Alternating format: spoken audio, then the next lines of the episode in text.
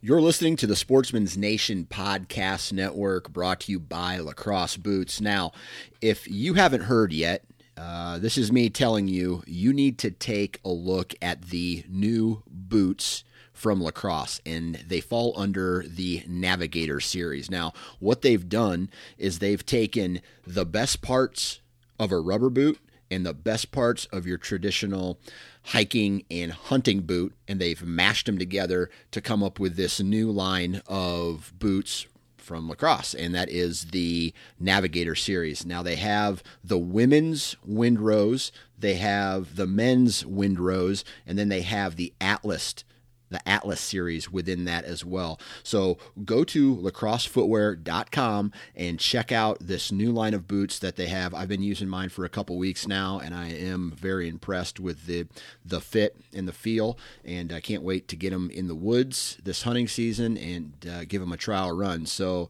lacrossefootwear.com, check them out.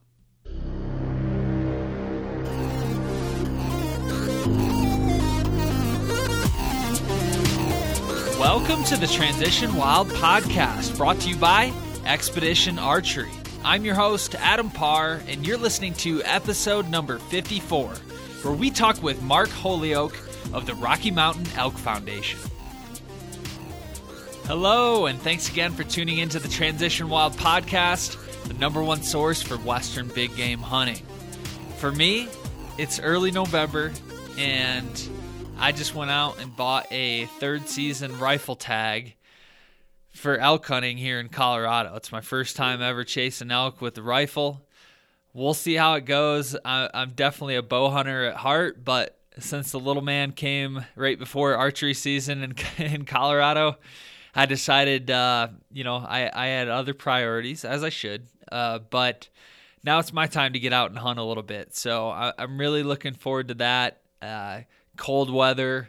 There's snow on the ground, and um, we'll see how it goes. I've, I've, got a bull tag. I'm gonna and a and a cow tag. So we'll see anything that's legal bull or you know uh, any cow that walks in front of me. I'm I'm definitely I'm definitely chasing that meat. I'm not I'm not uh, a trophy hunter by any means. I just want some delicious elk meat in the freezer so I can grill that up cook it however I want, and enjoy elk steaks for the next four, five, six months, however long it lasts. But I'm looking forward to that. So I, I'll uh, I'll definitely keep you guys posted how things go. Uh, it is November, so I can't help to think about little whitetail hunting. It's it's in my blood. So any guys out there chasing whitetails in the Midwest, back home, good luck to you. Happy November. Stay in the tree as long as you can. That's all I can say. All right, so today we have Mark Holyoak of the Rocky Mountain Elk Foundation, RMEF, for, for those of you who may or may not know. I've been looking forward to doing this podcast for a long time. I've been a big supporter of RMEF since I moved to Colorado. Um, if you go to our resources page on transitionwild.com, you'll find a link there to go check out their website. Just a really, really great organization for the work that they do um, not only for elk, but for all wildlife and lands and um, conservation. I mean, you name it, this organization does it all, which is what we talked about in, in a lot of detail with, with Mark today. Mark's very well spoken. He's the director of communication for RMEF and uh, really paints a, a, a, very detailed picture of how the foundation began and where it is today, how it's grown, and what they're doing for public land access, conservation, habitat, uh, chronic wasting d- disease, uh, the the the forced potential introduction of wolves to western Colorado. There's a number of hot buttons that they're they they have their hand on, and and uh, just it's a really good informational hour. We talk about some of the events and the banquets and things that they have going on throughout the year, how you can get involved, what it, what it's like to become a member. Just a, a really great little over an hour long episode. So I really enjoyed talking with Mark. It was a sincere pleasure. I, I can't talk. it's late. It was a sincere pleasure talking with Mark. And uh, let's not wait any longer. All right, let's get Mark Holyoak of Rocky Mountain Elk Foundation on the line. Before we begin, today's episode is brought to you by Expedition Archery, manufacturer of the world's finest archery experience. Expedition bows combine aerospace level quality, innovative designs, and a fluid feel serious hunters demand. Test drive one today at your nearest archery retailer and view their full lineup at expeditionarchery.com. Why settle for status quo when opportunity and adventure awaits? Make your next hunt an expedition. All right, on the line with us now, we have Mark Holyoak with Rocky Mountain Elk Foundation. How are you today, Mark?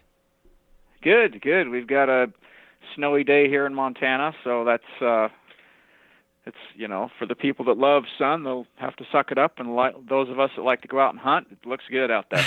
I know winter, winter is knocking at the doorstep. We uh, I woke up to about four or five inches of snow myself here in Colorado, so it must be a kind of a big uh, front coming across the west. yep, bring it on. Yeah, makes for better hunting. I'm I'm actually I didn't pull an archery tag this year. Uh, I had a newborn baby in late August, so that put the damper on the on the bow hunting. So I'm uh, I'm gonna pick up a third season rifle tag here for elk, and that starts this weekend. So I'm pretty excited about that. There you go. What uh what have you been up to this fall? Any any any plans? You hunt around Montana. What what does that look like for you? Yeah, I usually hunt around western Montana mostly. Um, we had uh, opening day for rifle over the weekend, and I had something happen to me that's never happened before. And uh, I was up with a with a buddy and um, heard a little bit of commotion and turned around, and this no kidding, a Springer Spaniel um, with a hunter orange collar walks up and has a deer leg in its mouth. oh man, that's and uh, we knew that there were we knew that there were some you know some this is kind of a remote place, but there's still some homes that are kind of out there that were probably I don't know a mile away or so. But uh, I don't know. I guess they saw us and were interested in us and they roamed up first and we kind of shooed them away and then when they came back the second time there was a black lab as well but uh, when they came back this smaller dog had a, a deer leg in its mouth ah, well. so I, I thought it, I thought it would be an omen you know for a good day but yeah. uh, that's that's the closest we got to a deer that day well, I uh you never you never know. That's pretty wild. I I I found like yourself like sometimes like if I have something just like crazy unexpected happens like something someone comes in messes up a hunt a dog walks in it seems like the hunt turns out better for whatever reason but you just never know. Yeah well it's funny because these two dogs stayed ahead of us like about 80 to 100 yards and they we could, we there's nothing we could do. We we tried calling them back and after about 20 minutes they finally came back and we kind of shoot them back behind us and they stayed behind us. But that first half an hour or whatever when we couldn't reel them in, whoever they belonged to. I mean, they were just spooking whatever was ahead of us. So we, there might have been more animals up there, and we just only saw four-legged types of the dog variety off the get-go. Bummer, bummer. Well, hopefully it uh, turns around for you, and you can get a get a good quality hunt in without the with dogs running around messing up your hunting yeah, area. Yeah. Now, do you Makes usually for a good ri- story, but that's it. yeah, yeah, no kidding. Do you usually rifle hunt, or are you a bow hunter, or a little bit of both? You know, um, I I was a bow hunter and actually had my equipment stolen uh, a couple of years ago, and I've not replaced it. So whether or not I do that going forward, I don't know. We'll see. So I'm just I'm pretty much just leaning on rifle, at least for now. Geez, Mark, between the the dogs and people stealing your stuff, uh, you're you're you're due for a break anytime. Yeah, yeah, that would be nice. I'd like to, you know, drive drive home after work today and have an, have a bull elk walk across my property. That would be great. there you go. That's what we all hope for. well, cool. Hopefully, uh, hopefully the rest of the season shakes out for you and and uh, get an elk down. Speaking of Yeah, elk, so. Speaking of elk, uh, you know, mainly I want to. I'm very excited to have you on the podcast, Mark, and I've been a big proponent and supporter of the RMEF for um, basically since I moved to Colorado over four years ago, and um, I, I'm just very excited to be able to talk with you about your mission, uh, the purpose, the background to RMEF, and, and what you're doing for elk and conservation, and, and a lot of cool things you have going on. So I, I want to dive into all that. And uh, but at, at, first, I just kind of want to get a little background on yourself, and you know, just tell us about you know where uh, basically well, let's start with your position as director of communication for RMEF. Tell us a little bit about what that job entails, and and maybe when you started with the company. So um, I uh, joined. Well, I should say, walked in as a full-time employee at RMEF uh, seven and a half years ago. Um, prior to that, I was actually a broadcast journalist for 24 years, having worked in uh, Kansas, Washington, and Montana.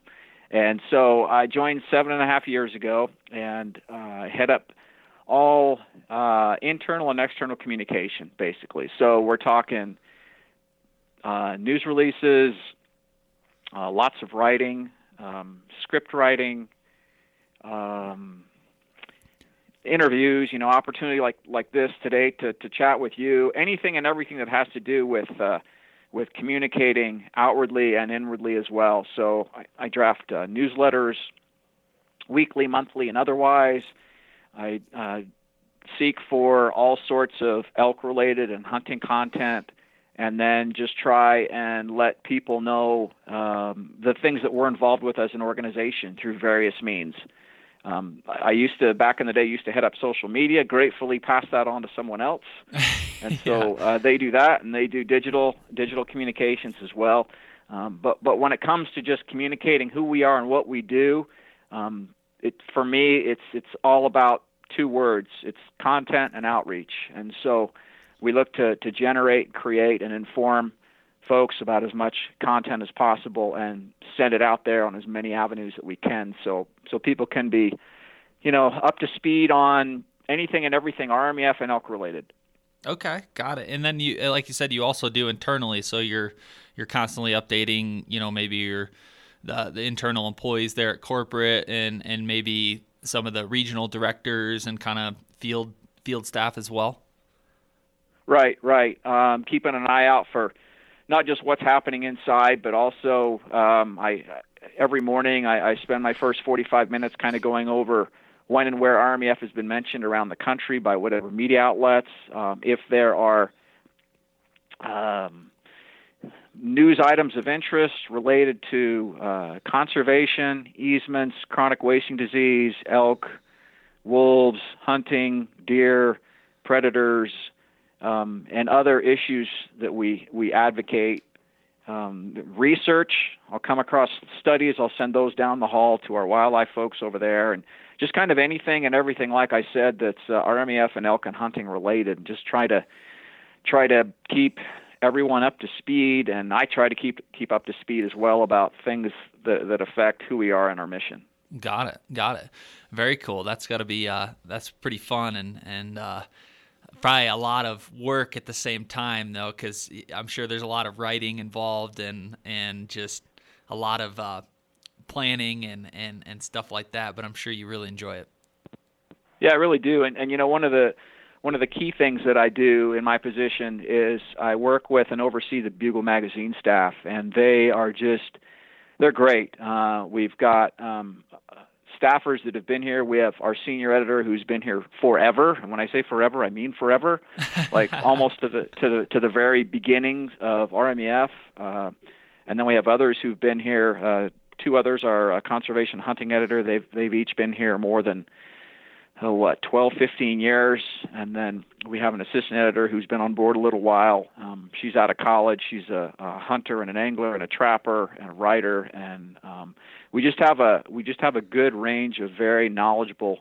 people that are staffers. And if you've ever picked up Bugle magazine and read it, it's a reflection of uh, kind of who they are and what they do and how they help craft the message that we tell. And so working with them is is also a key part of what I do, um, and it, it's it's a it's a big piece of enjoyment to be honest. It really is. Bugle magazine's an, an awesome read, and I uh, I tell people for for what it's worth. I mean, at the very least, you should join RMEF just to get that magazine. It's just it's it really is one of a kind. That the articles are very well written. It's informational, yet uh, there's a number of stories in there, and just. Uh, it, it, the, the photography, I mean, everything about it is is top notch. It's really cool. It really is. It, it, it's a great magazine, and and the the one word that I would throw out there that's a descriptive word that you didn't mention is fat. It's a fat magazine too. it is. I've got the I've got the November December issue sitting here on my desk. It's 178 pages. Now, granted, that's we don't publish every month. We're every other month, you know, uh, but still, there's a lot of content in there. In fact, we've had. Um, Dan Crockett, our senior editor, that he's the one who's been here forever. He keeps a tally of of our editorial output. And in 2019, we've done um, more pages of editorial than we've ever done in our history. So that's in wow. 35 years. So so the the team continues to crank it out, and it's it, the thing is, it's all pertinent. I mean, it's pertinent to not just if you're a member of the Rocky Mountain Elk Foundation, but if you care about conservation and landscapes and hunting and our hunting heritage and all those sorts of things. So there's just a lot of good stuff in there. Yeah, for sure is. Yeah, it's uh like you said, it's a, it is a, a huge magazine. It's a normal hunting magazine or just magazine in general. After I get done reading it, you know, I can toss it away and or recycle it and no problem. These, I just I don't want to I don't want to get rid of them because they're they're just so cool. And like I said, it's almost like throwing away a book. yeah, yeah, and and you know, if you're you're a member, that's that's one of the benefits that you get. Obviously, is is the magazine. Um, but you can also have access to a digital format of the magazine as well. You know, uh, and one of the things that we found that's interesting about our members, and this is in a day and age where where magazines and the newspaper industry, to be honest, is really struggling, is people want that in their hands. I mean, they they have access to the digital version, which is just the same, but they like to have the paper in their hands. A lot of guys and girls uh, like to take it with them when they go to go out hunting when they set up camp. It's just one of the things they take along and read. I was talking to a friend of mine the other day, and he said that's exactly what he does. I asked him, "Hey, had you read such and such an article?" He's like, "Nope."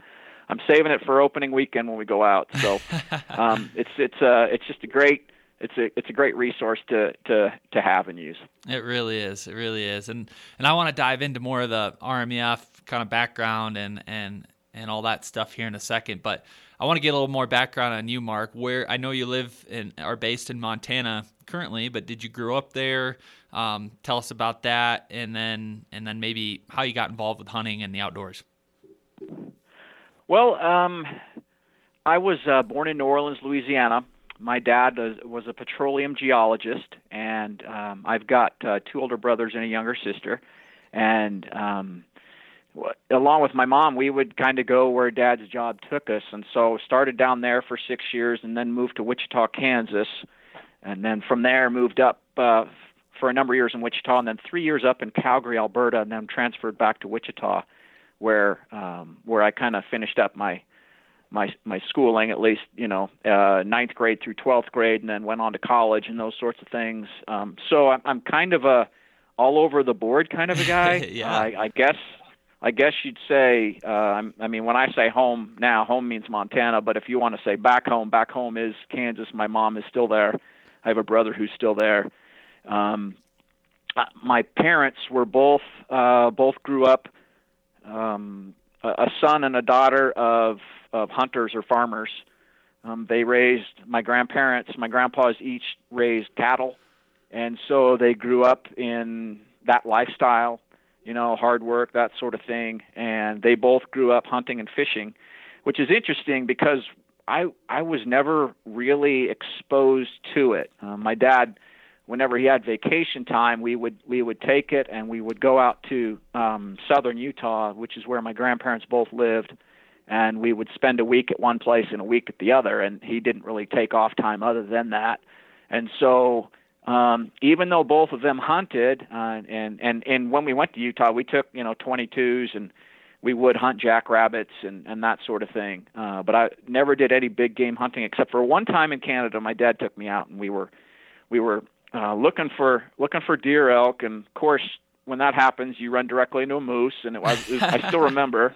I think I was 11, so close I could have hit it with a football if I'd had a football in my hand. But wow. um, never got anything that day. We did see a bunch of deer. We couldn't put the sneak on them, but it, it wasn't until uh, until I moved uh, later in life from Spokane to here in Western Washington, and uh, it was about this time of year, and and and I was at church, and all the guys are like, you know, swapping photos and looking at each other's phones, and and I'm, you know, wandering over there, and they're showing off, you know, elk and deer, and you know, uh, bears, and all sorts of other critters that they hunt or they'd seen, and I'm like, man, I gotta, I gotta figure this out. I gotta see how to do this, and so I had a a son um, at the time, and he wasn't old enough to hunt then. But we just started going out and trying to figure out how to do it. You know, where to go, and we'd go with people, and then we go with each other, and you know, one thing led to another, and we just love being outside, spending time together, and hiking the ridges, and going up in the forests, and it's it's just been a great thing. Uh, my son's an avid hunter.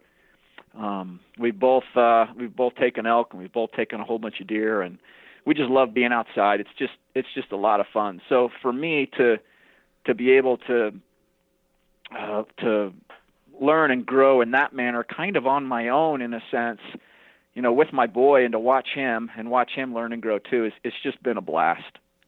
That's really cool. Sounds like you have a, a very long history of hunting tradition in the family, and, and you're still continuing that today. That's that's really neat. Is that kind of what you know the passion for hunting and the outdoors?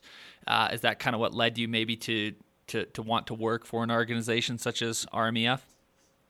Yeah, absolutely. You know, um, when I was a broadcaster, I uh, one of the things that I like to do, and I, I did off and on over the years in, in the various television markets I worked in, is I, I would do a like a self-generated outdoors report, you know, which, which had nothing to do with forecasts or anything, but we'd talk about, you know, um, going frog hunting one week, or you know, going ice climbing, or um, you know, uh, a transplant effort from different organizations of, of sending out pheasants or turkeys or so a lot of anything and everything that had to do with being outside you know and that could be from water skiing to sailing so i kind of I, i've just always liked being outside and i never i never necessarily thought i should look for a hunting group, a conservation group, a hunter-based conservation group to work for.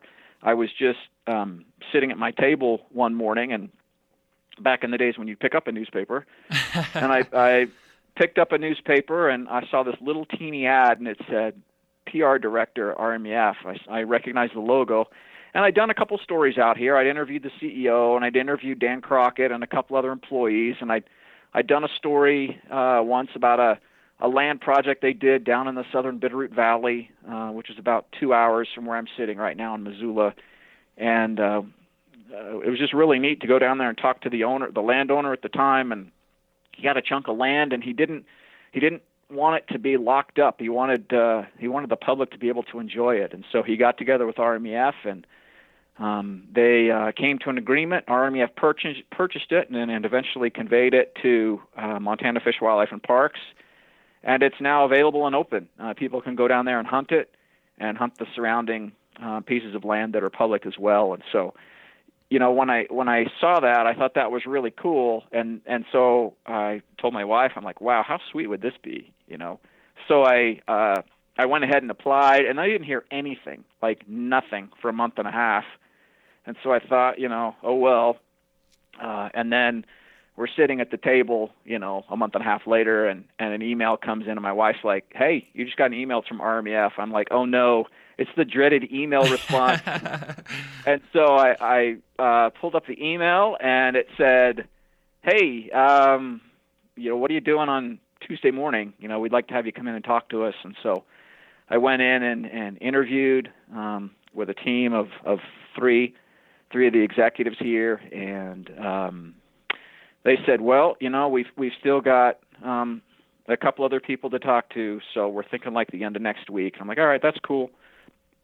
I went back to work, and um, the following day, I got a phone call that that from RMEF that said, you know, hey, we want you to come work for us. Are you interested? I'm like, I'm there.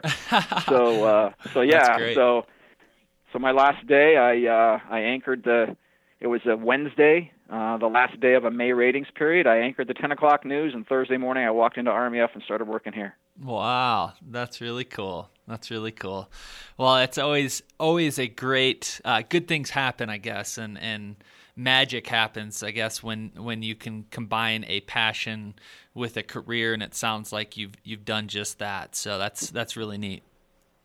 Yeah, it's been great, you know, uh, and it's such a the the, the cause that we work for. Um, that if you're a member or not, you know, is really not important. I mean, it'd be great if you are, but if you're not, that's fine. Um, but just to to be involved uh, with furthering conservation work, with protecting landscapes, with improving habitat, um, all those sorts of things, with promoting um, the hunting lifestyle, way of life, and heritage is, is it's just all it's all gravy. It, has been really great, and so I've, I've really enjoyed it, and we hope to continue to do the best that we can uh, going forward. You know, me individually and us as an organization. For sure, and and on that point, let's let's kind of dive into maybe can you paint us a picture of the background, the inception, the the history of RMEF when it got started, and then kind of you know its overall mission and purpose. I know we've kind of already touched on that a little bit, but just kind of give us the whole whole spectrum,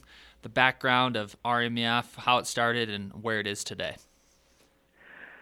So it was in 1984 um, that that four guys in Northwest Montana, they're they're elk hunters, and they they got together and and they were like, you know, there there's groups out there that look for look out for all these different animals. You know, there's there's the ducks folks, Ducks Unlimited. There's wild turkeys. There's deer and mule deer, and but there's nobody that's looking after elk and elk country. And and these were, you know, avid elk hunters, and they said, you know, what if we, what if we launched a group that did exactly that? And so they scraped together their pennies, literally, and um, did the best they could to to form an organization, which they did in, in May of 1984, the Rocky Mountain Elk Foundation in Troy, Montana, in a double wide trailer in the middle of a field. and, I love it. Um, just, um, and when I say pinch pennies and scrape them together, there's a there's a lot of really interesting and fun stories. One of the one of the founders, one of the four, um, raided his kid's college fund to put money down so that the organization could have day-to-day funds to start and survive. And his wife, his wife to this day, is like, I almost divorced you over that.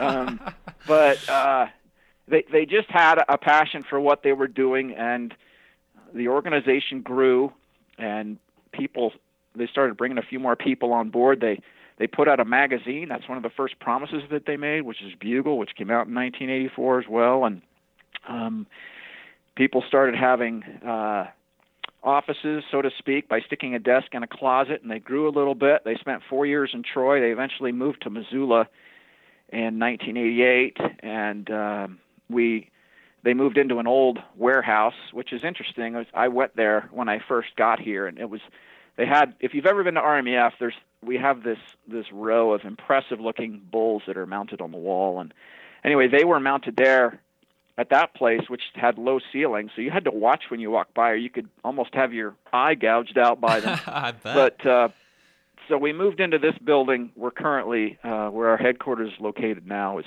right on the banks of uh, Grant Creek, um, just literally a quarter mile off I-90.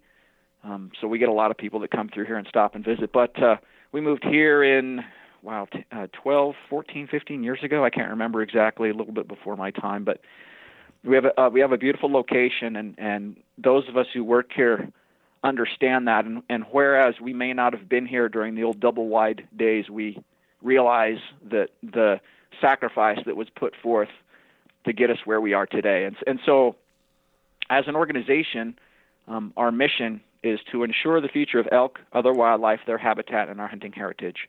It's been that way from the beginning, and that's that's how it is today. And so, we we try to further that mission um, specifically by identifying landscapes out there um, that are where elk are, if you're talking summer, winter range migration corridors, calving grounds, whatever, just just important chunks of land.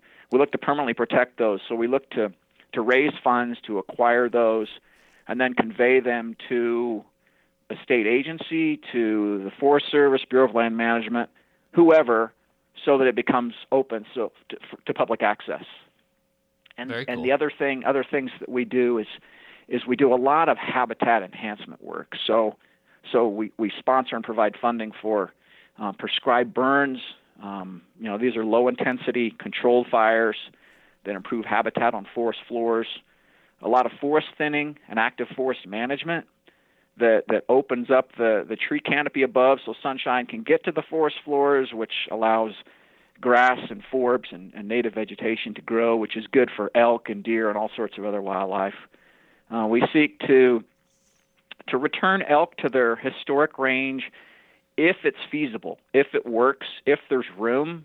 Um, there's a lot of ifs involved, and so we'll work with state agencies, um, local communities, and uh, other folks on the ground. And, and if it works, then then we go forward with that, and if not, then we don't. And so we've been part of uh, successful restoration efforts in seven states and one Canadian province. Um, we we also sponsor all sorts of um, youth camps and shooting clinics and outdoor camps uh, for for for boys, for girls, for men, for women, anything and everything that just kind of lets people know more about conservation and wildlife management. And then we advocate for anything and everything that furthers our mission. And so we have involvement. Um, we have a, a good standing in Washington, D.C., on Capitol Hill, working with lawmakers, uh, working with the Interior Department, um, Forest Service, and other folks back there, and also individual state legislatures. We try to be involved um, with topics that, that affect elk and affect hunting and affect habitat. So it's kind of a it's a that's kind of the main um, main forks of our mission right there, and we just look to to push forward and do the best we can on those fronts and others. Yeah, it really is a, a multifaceted organization and a number of different, uh, you know, just aspects of, of hunting and conservation and elk and and, and, and really the, the land and, and, and a lot to do with public lands and access and and and you and I were kind of trading some emails back and forth and uh, in regards to maybe some hot topics or um, maybe agendas or things that you're working on in regards to uh, you know other things such as maybe can you talk a little bit on maybe chronic wasting disease and and maybe and then also we also discussed the uh, the wolf reintroduction to Colorado because I know that's a pretty pretty hot topic. But there's there's other things that you also kind of get the word out and, and work on as well at the at the policy level and state level, national levels. Just let's let's touch base on some on some of those efforts. Okay. Um, yeah. Before I dive into CWD, uh, let me throw out one of our. It, it, it's always been a focus, but it's been more of a recent focus over the last ten years, and that's public access. I mean, that's Okay. really, really important. I mean, you can't. You obviously can't go out and hunt or fish or hike or camp if you don't have places to go do those things. And Certainly. so we, we've we've put uh, a stronger focus on that. And ideally uh, if we can if we can do a project that both protects elk habitat and opens it to public access then that's a win-win um, for everybody. It's it's it's a win-win for um, for elk and for the other wildlife and it's and for those of us who like to have access to those parts of the country.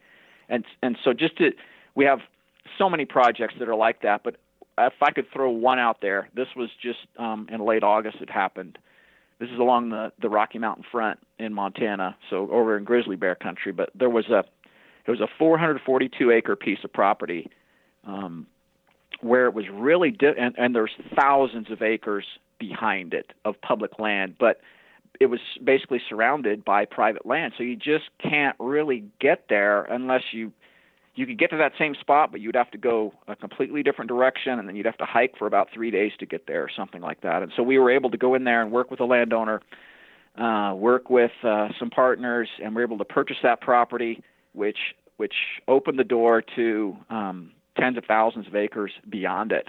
And Wow. so that's that's one of the things that we try to do. We try and do that Um, this was a Montana project. We've done similar projects in New Mexico and Utah and um, other states around the nation, Washington, Oregon.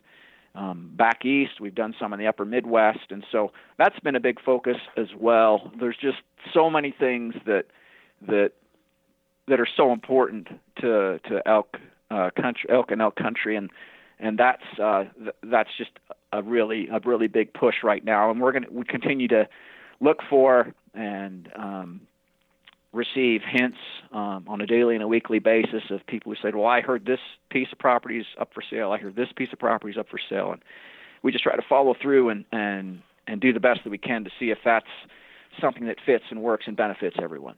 Yeah, so that's that's kind of one of them. Yeah. So how do how does that work exactly? So Rocky Mountain Elk Foundation buys the property from a landowner, from a rancher, and then does it get turned into like BLM or National Forest, or does it remain privately held but with a public easement? How does how, what, how does that work exactly?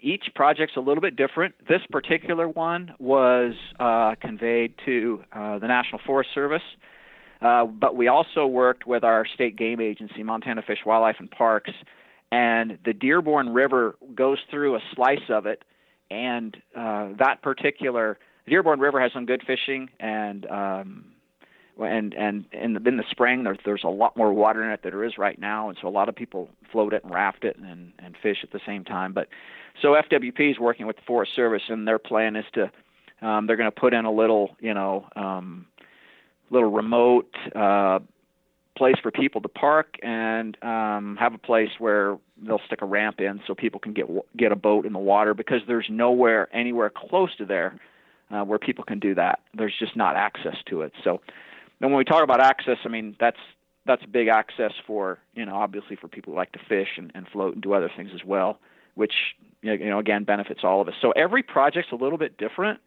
Um, we have projects where we will work with landowners to to buy a right of way easement so we can um, purchase a little chunk of road for a certain time period 20 30 50 years. We had one in new mexico recently and i don't remember the length of the easement but um, it allows people to get into some area that they, they could a public area that they couldn't get into.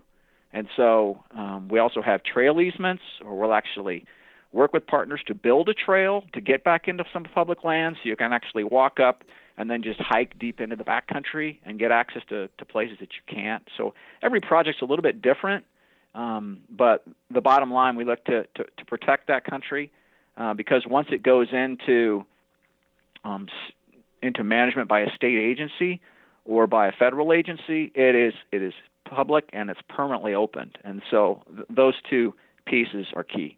Yeah, yeah, for sure. And I, and I think I remember reading an article on this or something on the website. It might have been the magazine, but there's been over a mil. This hasn't been a small, you know, amount of acreage. There's been somewhat over a million acres that have been opened up. Is that correct?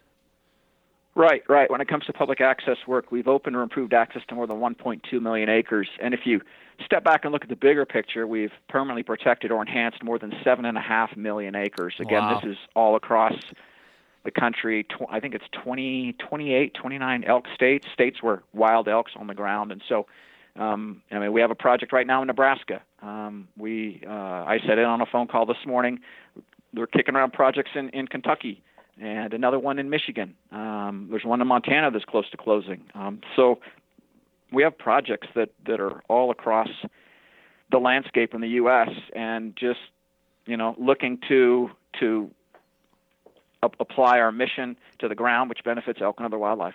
Yeah, for sure. It sounds like it's really a a full force there. What uh, what are some of the other kind of main uh, things that you guys work on on a daily basis? Uh, what are some of the other kind of hot buttons right now? Well, you mentioned chronic wasting disease. That's that's a big one, um, and and that's puzzling because it's hard to put your finger on wildlife diseases, and and researchers are having a hard time figuring out what it is exactly, how it spreads. Um, so we've we provided uh, a bit of grant funding toward that. Um, the the chronic wasting disease. Uh, there's a coalition that's out there, um, and so we've we've provided some funding there. There's well, there's all kinds of special CWD related hunts going on in many states right now. In, in other words, the state agencies have reached out to the hunters and said, look, you know, in this particular section of our state, from you know, from this this point to this point, you know, there's been there's been quite a bit of uh, CWD that's been positively detected. We want to try and, and thin those areas of the animals. Uh, we're calling on hunters, hey, if you're available, come on out. You know, um, go out and hunt these areas, and, and then if you're successful, let's take the animal, let's get it tested, and that sort of thing. And so um, we're we're involved there and just really advocating for the effort and encouraging hunters to to to answer the call because it's gone out from from many different state agencies to help to help them um, because they're so few in number. But yet, when hunters get out there, they're they're probably more so than anybody uh, at certain times of the year when there's just big numbers that are on the landscape that can really help them um, determine you know if an animal is sick where it came from and then they can take that information and and try and come up with a way to try and slow the spread of this thing. Yeah, yeah, for sure. And and one thing I gather too with a lot of the efforts of RMEF, it's not just necessarily about elk. It's it's it's about wildlife in, in, general. And and because the things that you do maybe with the emphasis of elk it does benefit a number of of of things that are attached to it like the the habitat to other animals and, and wildlife to public access and, and and then you get into some of these other hot buttons like providing research and, and money for um, efforts of CWD or other studies and, and tracking and, and uh, you know maybe collared studies of breeding and and and calf survival rate. Really really cool stuff. Uh, so it's very very well rounded in that aspect. Yeah, and you're not, you know, when you talk about a specific project and you permanently protect its its its wildlife values. I mean, we're not we're not talking just wildlife uh, values. I mean, there's plant species, there's there's um, songbirds and raptors and butterflies and you know beavers and martens and um, western cutthroat uh, uh, trout. Um, I mean, it's it's all encompassing, and that's that's part of our mission when we say ensure the future of elk, other wildlife, their habitat, and our hunting heritage. Um, there's such a benefit when we go in and, and we can work on a given landscape to enhance that habitat, and the trickle down effects are huge. Um, when when it's you know our focus is is elk, uh, but it is other wildlife, and so when you do something to to benefit elk, it, it, it elk habitat it really benefits so many other species. One of the things that we've seen recently, there's there's a lot of talk and a lot of push to help out the sage grouse, and um, sage grouse and elk share a lot of the same landscape, and so when we go into a given landscape, let's say it's in uh, southern Utah, where there's pinyon and pinyon pine and junipers that just are totally encroaching on a sagebrush landscape if we can go in there and thin out and remove a lot of those um, those spreading tree species uh, where they haven't been on the sagebrush uh, landscape, then that benefits elk and mule deer and sage grouse and you know dot dot dot. It goes and goes. So yeah, you're you're absolutely cor- correct. That's a, that's a great point to make. Is is there's is a strong emphasis on other wildlife out there, and and that's why even though the majority of our membership is is a hunting membership. Um, we we have a little bit we have a little bit of a stronger uh, case or outreach, so to speak, because we're not just about one animal that people go out and hunt. We're about uh, benefiting a landscape for lots of animals. Yeah, yeah, it really is, and it's and it's nationwide as well. A lot of people think Rocky Mountain Elk Foundation. Okay, I got to live in the mountains, but I mean, you have chapters in pretty much every state, if not if not all of them, and you're doing work like you said around the country, um, you know, uh, across multiple states. Yeah, we do. You know, we have uh, more than 500 chapters in 49 states, um, everywhere but Hawaii, and it would be nice if Hawaii would would get a chapter because then they should then RMEF should send their director of communication there to cover their first banquet. Exactly. But uh, but we do have um, we're, we're all over the place, and as I mentioned earlier, we had you know, I think there's like 20, 28 states, something like that, that has wild free ranging elk, but we have chapters in all those other states that don't because um, those folks recognize the benefit of raising funds for elk and elk country and funds that go back on the ground in their community to help out um, hunter hunter hunting heritage and uh, outdoor camps and those sorts of things um, that connect people to the landscape. Uh, because more and more in this day and age, uh, more of us live in the concrete jungle, and there's there's just more of a disconnect between who we are and what's outside of our city. You know, a lot of people don't bother to roam outside anymore, and so um, even in these places where you know, let's Iowa, for example, Indiana, um, Florida, you know, up in New England states, other than you know Pennsylvania up there, there there aren't they don't have elk in those states, and yet we have strong followings, and and and our name is a little doesn't exactly represent our membership base just because it's Rocky Mountain, although Rocky Mountain elk is a, is a species of elk. But if you were to cut the nation in thirds with kind of an east, a center, and a west, um, you'd be surprised that the different in member difference in membership numbers from region to region is only a difference like 15, 10 to 15 to 20,000 from wow. west to central to east. So we, we do have strong following um, around the nation, and we have folks who live in other um, places outside of the continental U.S. that support us as well. Very cool, very cool.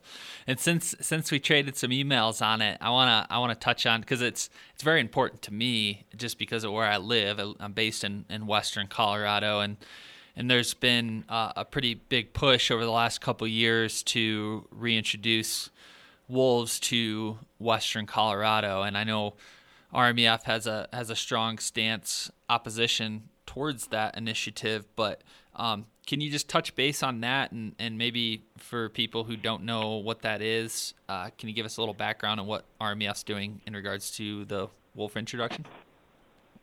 Yeah, so this is a ballot initiative um, in Colorado that there's uh, there's a group out there, um, a group of environmentalists uh, that have come together. Uh, a lot of them, I might add, are from out of state or not from Colorado, but um, they're they're trying they're in the process of trying to gather signatures to uh, get it placed on the 2020 ballot to forcibly introduce wolves into Colorado.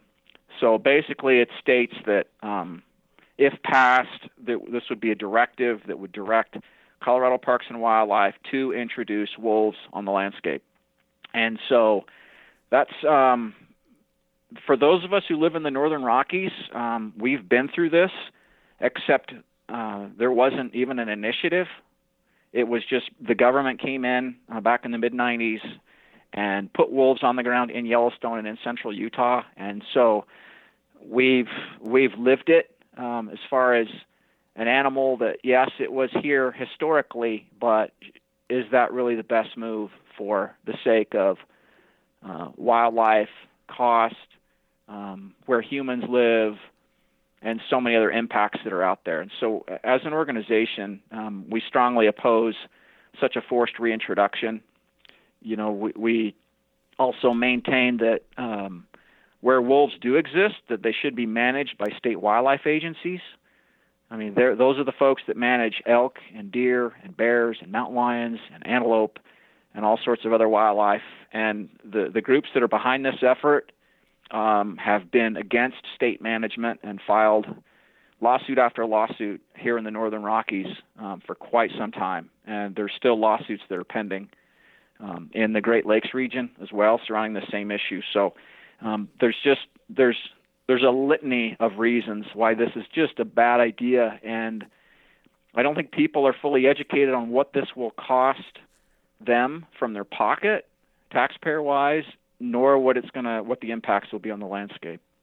Yeah, it uh, you know it really was eye opening for me when I kind of dove into this this wolf uh, debate last. I, I I I had as as you know I I did have the um, I think Mike Phillips he was part of the Rocky Mountain Wolf Project and senator in Montana who was part of the reintroduction to the to the Yellowstone um, uh, reintroduction in the 90s, and I had him on the podcast. Kind of, I was ignorant to the their whole agenda and purpose, but I, for myself, I wanted to find out you know what what they were all about. So I had him on the podcast, and and my whole plan was to to have a, a rebuttal and have a have somebody who's more of a an independent um, you know, has has worked with carnivores and and and managed and and studied these these effects. And so I had on a follow up guest, and it was really eye opening to hear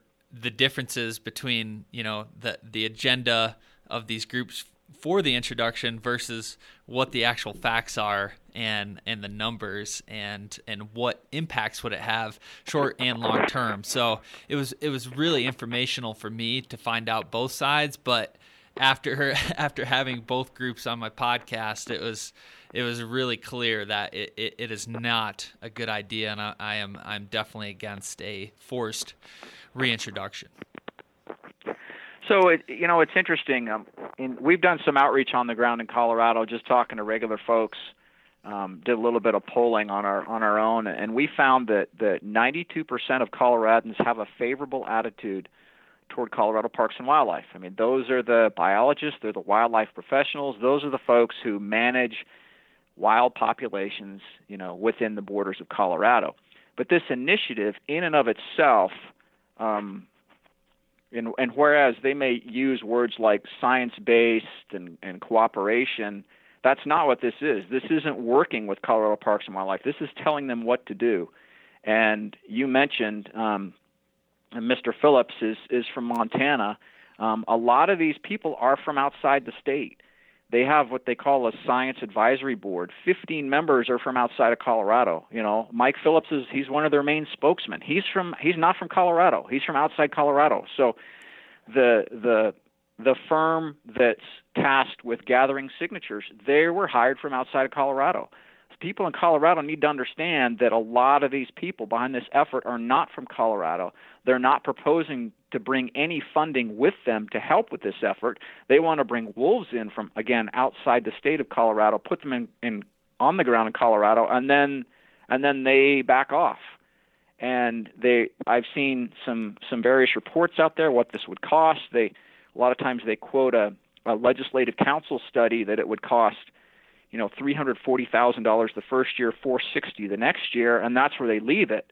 Um, I've seen that same report and that report, the third year, shows that those numbers double to more than $800,000. And in fact, after year eight, it's $6 million with an annual cost going forward of $800,000 per year. And those are minimums. And from uh, from where we sit up here in the Northern Rockies, those numbers will be, I'm fairly confident to say that it's going to cost a lot more than that on an annual basis. If you look at the um, if you look at the annual reports, the wolf management reports out of Wyoming, granted wolves have been there since 1995. Um, that's 1.5 million a year that that has to be spent. And you might say, okay, so that's a long time ago. What about a more recent state over in Washington? Wolves have not been in Washington that long, but they did make their way to Washington from that transplant in 1995.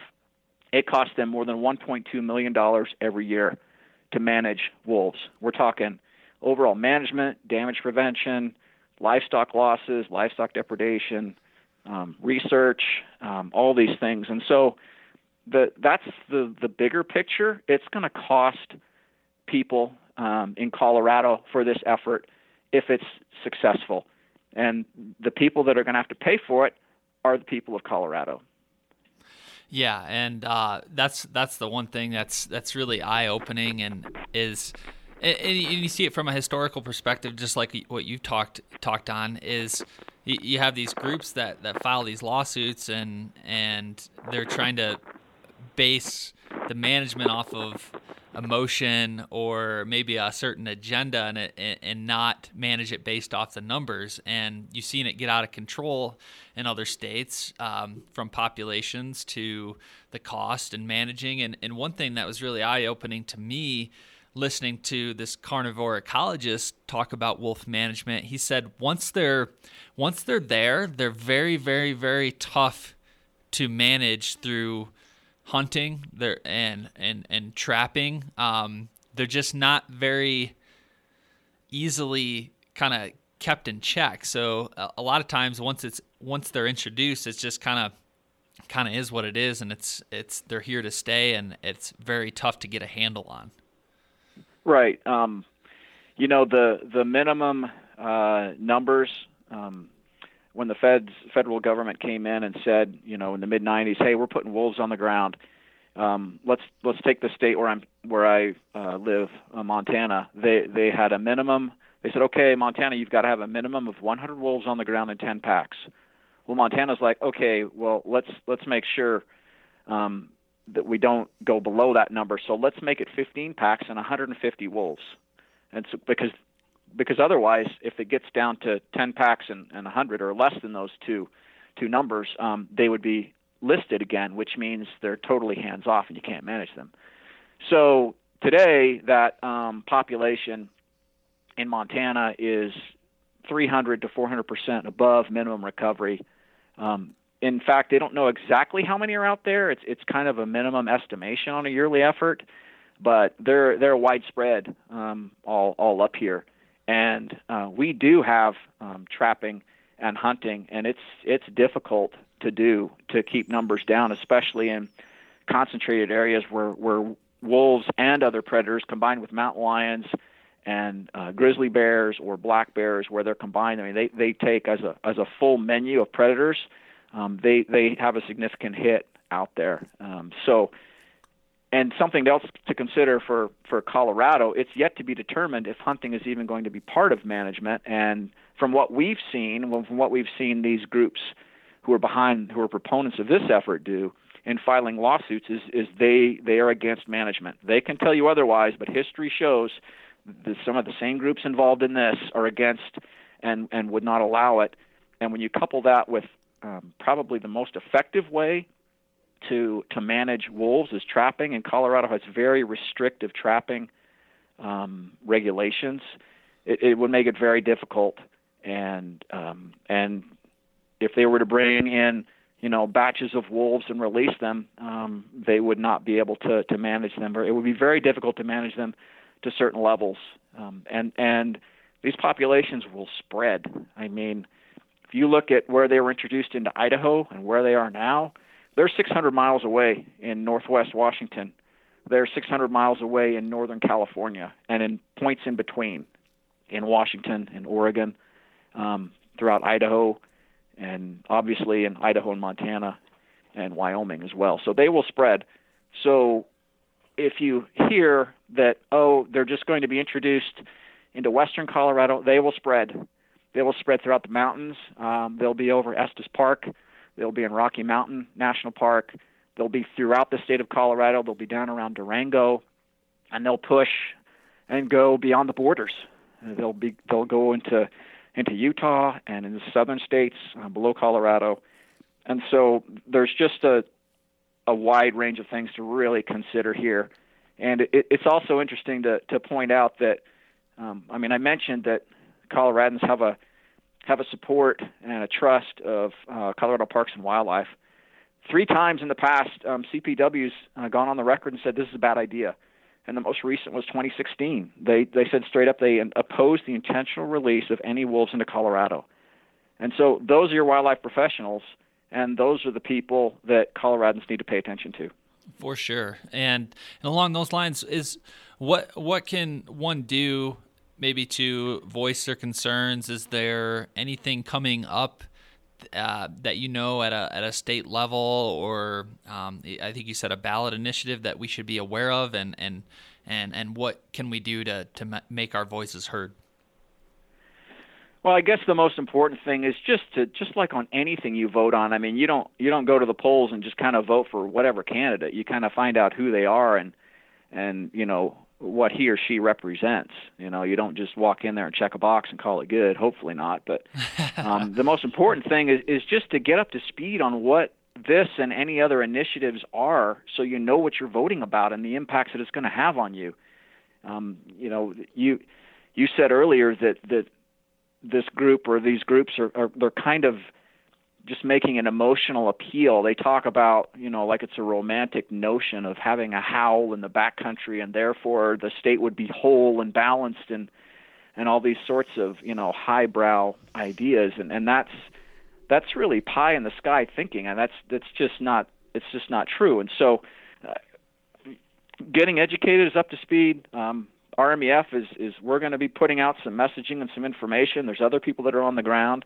Um, I would say to, to people who are listening, if you if you read an article in a newspaper, really look at it and then see if that if those things that they say are true because um, there's a there's a lot of things that are being said right now that are not true at all. Uh, there was a report that I saw recently, a television report that said that, that was just stated as it as it if it were factual that having wolves on the ground would be a great way to curb chronic wasting disease and and stop its spread. Well, that's not true because uh, chronic wasting de- disease is on the ground in Montana, in Wyoming, where wolves are present, and it's only spreading.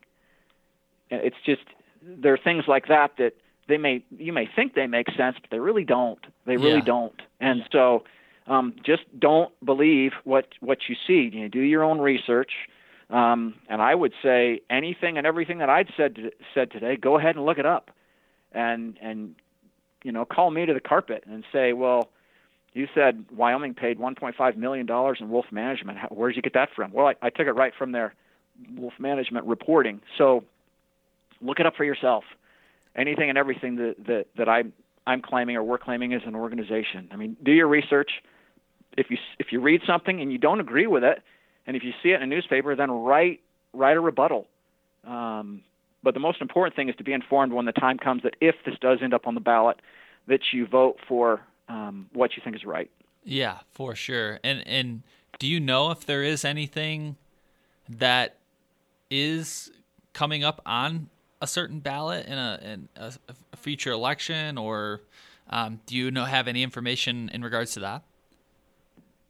You know, I, I do see one of the things that I do in uh, monitoring the the media that's out there is is I see that they have gatherings now and again. Um, some of these groups down in Colorado, the Sierra Club and others, hold little informational sessions now and again.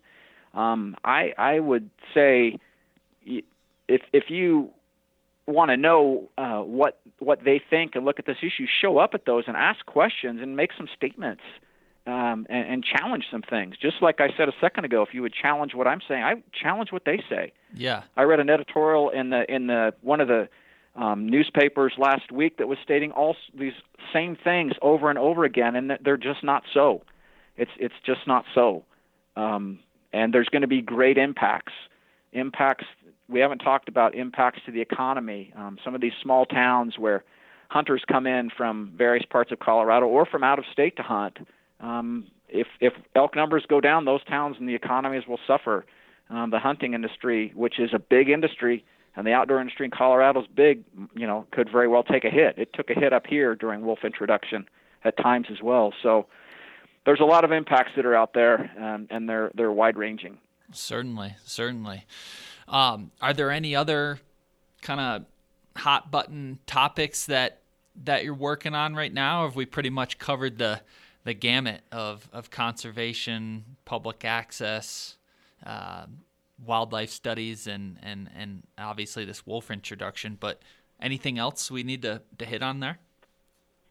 Well, I guess another one would would probably be just active forest management. If it, it's interesting, so so I live I live west of Missoula, uh, about 15 miles. I live up in the woods, up on a bench, and right above my house, about a quarter of a mile, is a, a block of Forest Service land. And when I go up there, uh, I walk up there and I walk through someone's property, one of the neighbors who gives me permission to walk through there. And when I walk onto that Forest Service land, immediately, at least this particular piece of it, there's down trees and the trees are really thick and there's just stuff all over the forest floor. And when you have all sorts of, you know, downed woody debris and the sun's not shining through, um, look on the forest floor, you know, where you hike, and there's not much to eat there. Well, then that's a pretty good indicator that it's poor habitat for for elk or deer or a bunch of other wildlife to go and actually live and survive.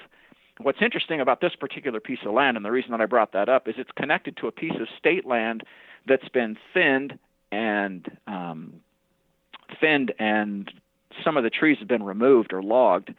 Now we're not necessarily proponents of going out there and you know uh, removing big chunks of of forest over there. You know, and just cutting everything back. But um, where you thin, um, and the sun gets, like I said before, the sun gets through the forest floor, then grasses can grow and and native shrubs can grow, and that benefits everything. You know, little critters that are on the ground as well, and birds and and all sorts of things. So one of the things that we really advocate a lot for is active forest management. We see places where there's been uh, litigation filed that that stops a lot of this forest management. Um, there may be places where that's warranted, but a lot of places it's like we need to look at look what's going on out there, especially in this day and age of these crazy wildfires. Um, we need to actively forest actively uh, manage our forests that will reduce um, the possibility of catastrophic wildfire, which is not good for anything or anyone. Yeah. And it improves forest health and improves habitat at the same time. So that's, I guess, that's another uh, another of the other issues that that we we support. That's very cool. Very cool. Again, multifaceted, a lot of different, a lot of different uh, efforts going on, and I think that's that's really great, really cool stuff. Um, I want to tr- I want to transition to becoming a RMEF member. How, how does how does one go about doing that? And maybe if somebody wants to be more than just a member, where they either pay the you know subscription or pay the thirty five dollars and, and, and you're a member, how can somebody go beyond that and, and maybe become more hands on within the organization? Well, I guess the easiest way to, to, to get more involved with the Rocky Mountain Elk Foundation is just to go to our website, rmef.org. Um, you could also, uh, we have a, a, a toll free number, 1 800 CALL ELK. I think that's right. It doesn't say that on my business card, but 1 800 one eight hundred two two five five three five five. But really go to rmef.org, and, and that gives you a chance to click around a little bit and, and look at some of the, the conservation efforts and the habitat work we're involved in. But we have various levels of membership. Um, it is $35 for an annual membership, which gets you six issues of Bugle magazine and some some different kind of perks here and there, some discounts on some um, some of the gear from some of our uh, some of the outdoor industry groups that that that uh, support us or sponsor some of our efforts. And so there's there's those things. Um, we have chapters, as I mentioned, 500 chapters. So chances are there's a chapter near you, um, wherever you might live. Colorado is is a uh, it's a stronghold of RMEF membership. Uh, we've got more than 17,000 members in Colorado and they're they're very active and just just great folks and who run uh, banquets and other events that that take place. Um, so there's a there's a chapter that's near you, and these banquets you get together and um, you usually get a meal and there's there's raffles and prizes and drawings and it's just a fun time to to go hang out for an evening. Um, you can hang out with people who are you know like-minded, people who who love the outdoors and that sort of thing and and every dollar you spend when you walk in the door, if it's for dinner or otherwise, is, is turned around and goes toward our mission. And so, you know, we just if you have questions about RMEF about who who we are, I would go to the website first of all and click around. Um, if you'd like to join, and then go go check out a chapter uh, a, a chapter banquet. They're a lot of fun. And if you'd like to do something beyond that, uh, we have more than 12,000 volunteers around the nation. And these are the folks that that host the banquets. But more than that, we have various volunteer activities where people can go out on the ground and they can pull old fencing or uh, plant uh, tree saplings or remove noxious weeds, um, build uh, wildlife. They call them wildlife guzzlers. They're water sources. They're like buried tanks and, and tanks that are above ground in arid parts of the country that benefit, you know, elk and deer and birds and all sorts of other critters that come along. And so we have a lot of volunteer projects as well. So there's a there's a lot of different ways to to get involved and it you know, it's really like anything. If you're if you really like something that's cool, if you're passionate about it and you want to do more, then then go ahead and dive in and, and we say the same when it comes to rmf Yeah, that's that's really good stuff and and and for those who've never attended an RMEF banquet. That's a that's a really good introductory, like you said, Mark, to to get a really good feel the organization. Um, you can become a member there. They do all sorts of raffles. The first the first one I went to, I put in for a uh, a gun raffle and I want a, a hunting rifle. Uh, you know, it's just. oh, is, you're gonna you're gonna build people up right there. So every time they show up, they win. Exactly. That's what I tell. that's what I tell everybody. It's like, go to the banquet, you'll probably win a gun. That's my pitch. so when, when I go to a banquet, I win nothing, and the reason is, is you know, obviously I'm an employee, so I, we're we're ineligible. So I can go to to a banquet and uh, I can buy a dinner and sit and wander around. That's pretty much it. But uh, that's you know that's understandable. What what would happen if you know, hey, there's a there's a guy who heads up communications. Look, he's won four guns tonight. That's you know, so yeah, something skewed there. What's uh, what's going yeah, on in the back? We don't we don't want that happening.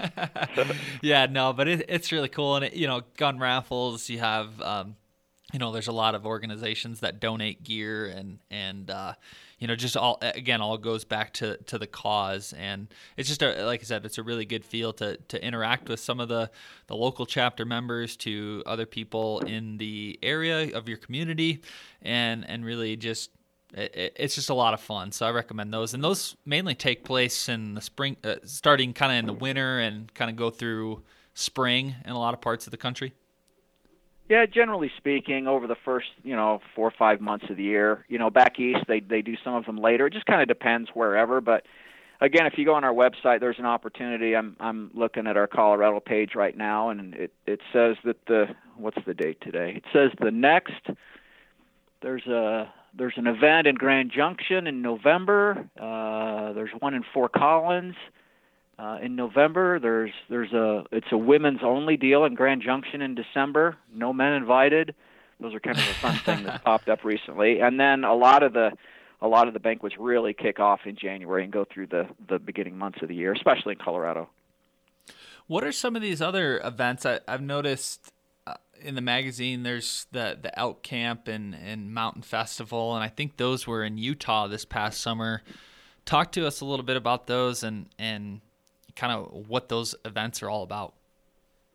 So Elk Camp is our is our annual national convention, and we've had it in different places over the years. Uh, you know, just over the last five years, we've been Vegas and Nashville, and last year we were in Park City, and uh, really liked it in Park City. It's uh, it's it's elk country. Uh, we we changed the focus a little bit. We have we have some usual set historic things that we do. We gather together and honor volunteers and and uh, give out some awards to various state agencies who assist with um, elk restoration and elk habitat work and those sorts of things. But we added a new element this year called Mountain Festival, and it was we had about oh 75 to 100 booths of vendors that set up, and you could go and you know you could try out a pair of binoculars or go you know uh, look at some of the some of the archery supplies, the new bows that are out. Um, we brought in the Total Archery Challenge. If you've if you've not heard of that, we brought in those folks, and what that is is it, it's a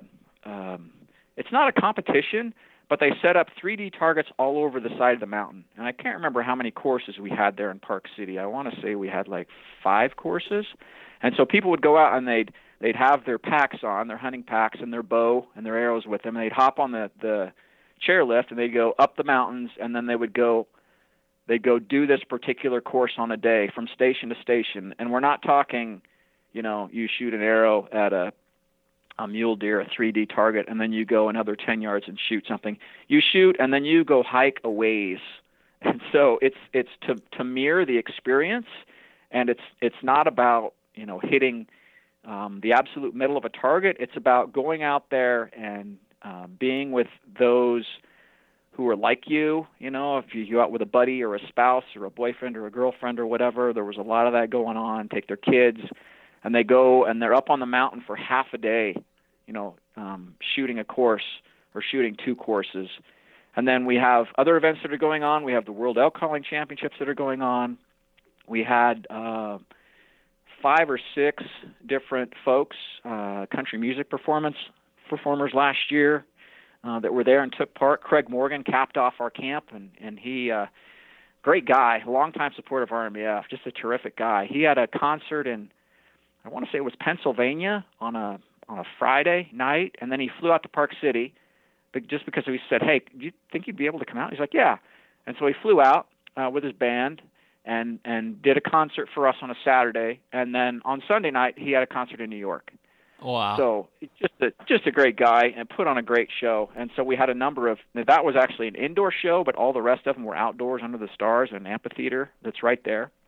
Um, so it, it, it was just a great time. It was a lot of fun. Uh, we look to do it even better uh, next year, and you know that's for for uh, the the elk camp part is for people who are members of the Rocky Mountain Elk Foundation. The Mountain Fest was just open to the public, as was the Total Archery Challenge. Just anybody who wants to come, RMEF members or not. And there, I think we had 3,000 shooters last year who had their bows and arrows with them. That's really cool. I'm gonna have to to look into the whole elk camp and and and making the trek wherever it's going to be this next summer because sounds really fun and it, again all goes back to the cause and just really gets you out there and it's it's really uh, it sounds like a really neat experience altogether it was fun you know especially at night. Um, we had different programs. We watched we unveiled some some hunting films or or RMEF films. They weren't all necessarily hunting. Some of them had to do with conservation projects and we were able to to show those. And and we had you know lots of seating and we were sitting out under the stars and we'd watch those and different people would talk and and then we'd we'd cap the evening off with some uh, with some music. So it was just just a fun a fun time all the way around and it was a we wanted to do something a little different than our usual conventions and I, I think we've hit on something pretty nice here yeah yeah it sounds like it and and you guys also have another pretty popular event um, exhibit coming up here in December. It's called the Cowboy Christmas. Can you tell us a little bit about that, where it's based, and, and, and, and what exactly that entails. Yeah, so Cowboy Christmas runs in conjunction with the National Finals Rodeo in Las Vegas. So it's a 10 day run. Cowboy Christmas is it's a long time expo um, that just packs in hundreds of thousands of people um, through the, these expo halls. This is in the Las Vegas Convention Center. It's in the South Halls, and so Cowboy Christmas is downstairs, and then we're upstairs from them. It's the, uh, I guess, the official title, if you want to, if you'd like to have one, is the RMEF Hunter and Outdoor Christmas Expo. And so you can just take the stairs or the ex, uh, the escalator up and down, and um, we are, are, whereas the focus downstairs is anything and everything cowboy and rodeo related. Upstairs, it's more Western lifestyle, hunting and outdoor related. And so you can check out the best in optics and firearms and archery equipment. Um, we have some fishing up there. We have outfitters that are up there. You know, if you're if you'd like to check out different trips to to fish or, or hunt or whatever, there's a lot of that going on. There's also um, a, a pretty cool deal up there if you like rodeo and and I for one, you know, I lived in Calgary for three years, so I was I went to the Calgary Stampede every year. I love rodeo, but um, they have the the Junior World Finals up there. It's it's on our our show floor um, upstairs, and and we're talking. These are kids who are they're kids, you know, who are taking part in, in rodeo events, and so young kids, uh, boys, girls, um, all the basically all the same type of events that the the big boys, big cowboys and cowgirls have at the the main arena in Vegas.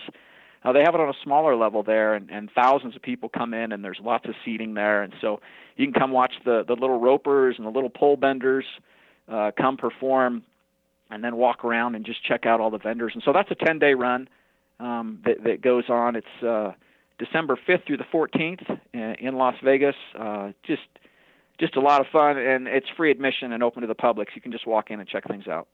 That's really cool. That's really cool. Lots lots of stuff going on with RMEF and and and speaking of that as well, that that the Elk Network website. Uh, talk to us about that because there's a lot of cool content on there from hunting and um, you know there's like gear lists there's there's cool videos lots of articles pertaining to elk and elk hunting um, talk to us about that website because that's that's got that's jam packed with information. Yeah, that, and that's one of the things that I'm really involved with is on a daily basis. I'm looking for content to push here and and write up and place on here, and I work with our digital media director who does such a great job over there. Chad does, but uh, yeah, um, it, recipes, um, elk facts, biology facts. That's actually the most uh, popular page we have on on this on our whole site and on rmef.org. We have the same page on both of these sites, which, by the way, are going to be merged uh, in the next couple of months here. So we're going to have a whole new look uh, for our platform. So the Elk Network is just going to become part of uh, rmef.org, but one of the things that's on the Elk Network that maybe a lot of people don't realize is is we had a we had a, a show on the Outdoor Network for a number of years called Team Elk, and so it's on there, and as are all of the episodes. So if you like elk hunting, you can go on there, and it doesn't cost you anything. Just click and watch um, all these shows that were on the air for I think six years or something like that. And so um, we also we also uh, do a lot of high end um, films that that kind of push out who we are and, and what we believe is uh, the importance of conservation. And so those are on there as well. And and then just anything and everything elk related. Um, I'm I'm on there right now, and let's see one of the the, the top story, for example, is is uh, a short film on one of our chapters in Tucson. That'll give you an idea of, of if you go to a banquet, uh, what they do. And then there's an archery grant for a new range in Minnesota. And then the next article is help needed to find an elk poacher in Utah. So anything and everything that that's related to to elk and to hunting in the outdoors, um, we look for it and put it on there, and then try to make that available for people so they can uh, they can learn more. That's really cool. Yeah, I, I, was checking out the website. Like I said, it's it's been a resource for me. You know, getting starting with getting started with elk hunting four years ago, from you know how tos, from scouting to to to gear list, and then like you said, there's there's a lot of good recipes and and stuff on there. Just anything you want to know about elk, it's it's on here. News related to strategies to just downright just good entertainment. So that's uh, yeah, it's a really and, great site. And it's as you mentioned, there's a lot of before, during, and after the hunt stuff, and and this is stuff that just various hunters have have learned over the years, and it can be you know video clips from them, it could be old Bugle magazine articles or current articles, just anything that that helps you prepare for what to do during and then after the hunt, what's next, and so um, you know lots of gear, lots of uh, just lots of things that hopefully get you more up to speed on on elk and elk hunting and conservation. Well, Mark, this is this has been a great podcast, and I think we've covered a lot of lot of ground here. And and um, I just want to round out the episode by saying thanks again to to coming on the show and and telling us about the organization and the things that you're doing, giving us a little background on yourself, and talking about some of the initiatives and events that are going on. So uh, again, really appreciate you coming on, and and we'll definitely have to get you back on for a future episode. Oh, you bet. It's a lot of fun. I appreciate that, and you know, I'm hoping the next time I go out hunting that I don't necessarily have a dog walk up to me with a deer leg in its mouth, but have a little better, a uh, little better showing. But still, it's all good. It's it's just really enjoyed it and uh, appreciate the time, and um, yeah, it's it's been great. Well, thanks again, Mark. You have a great rest of your day. We'll talk to you soon. All right. All right. Take care. All right, another episode in the books. Big thanks to Mark for coming on the show. I had a blast. It was a great time and hope to have you back on sometime in the future.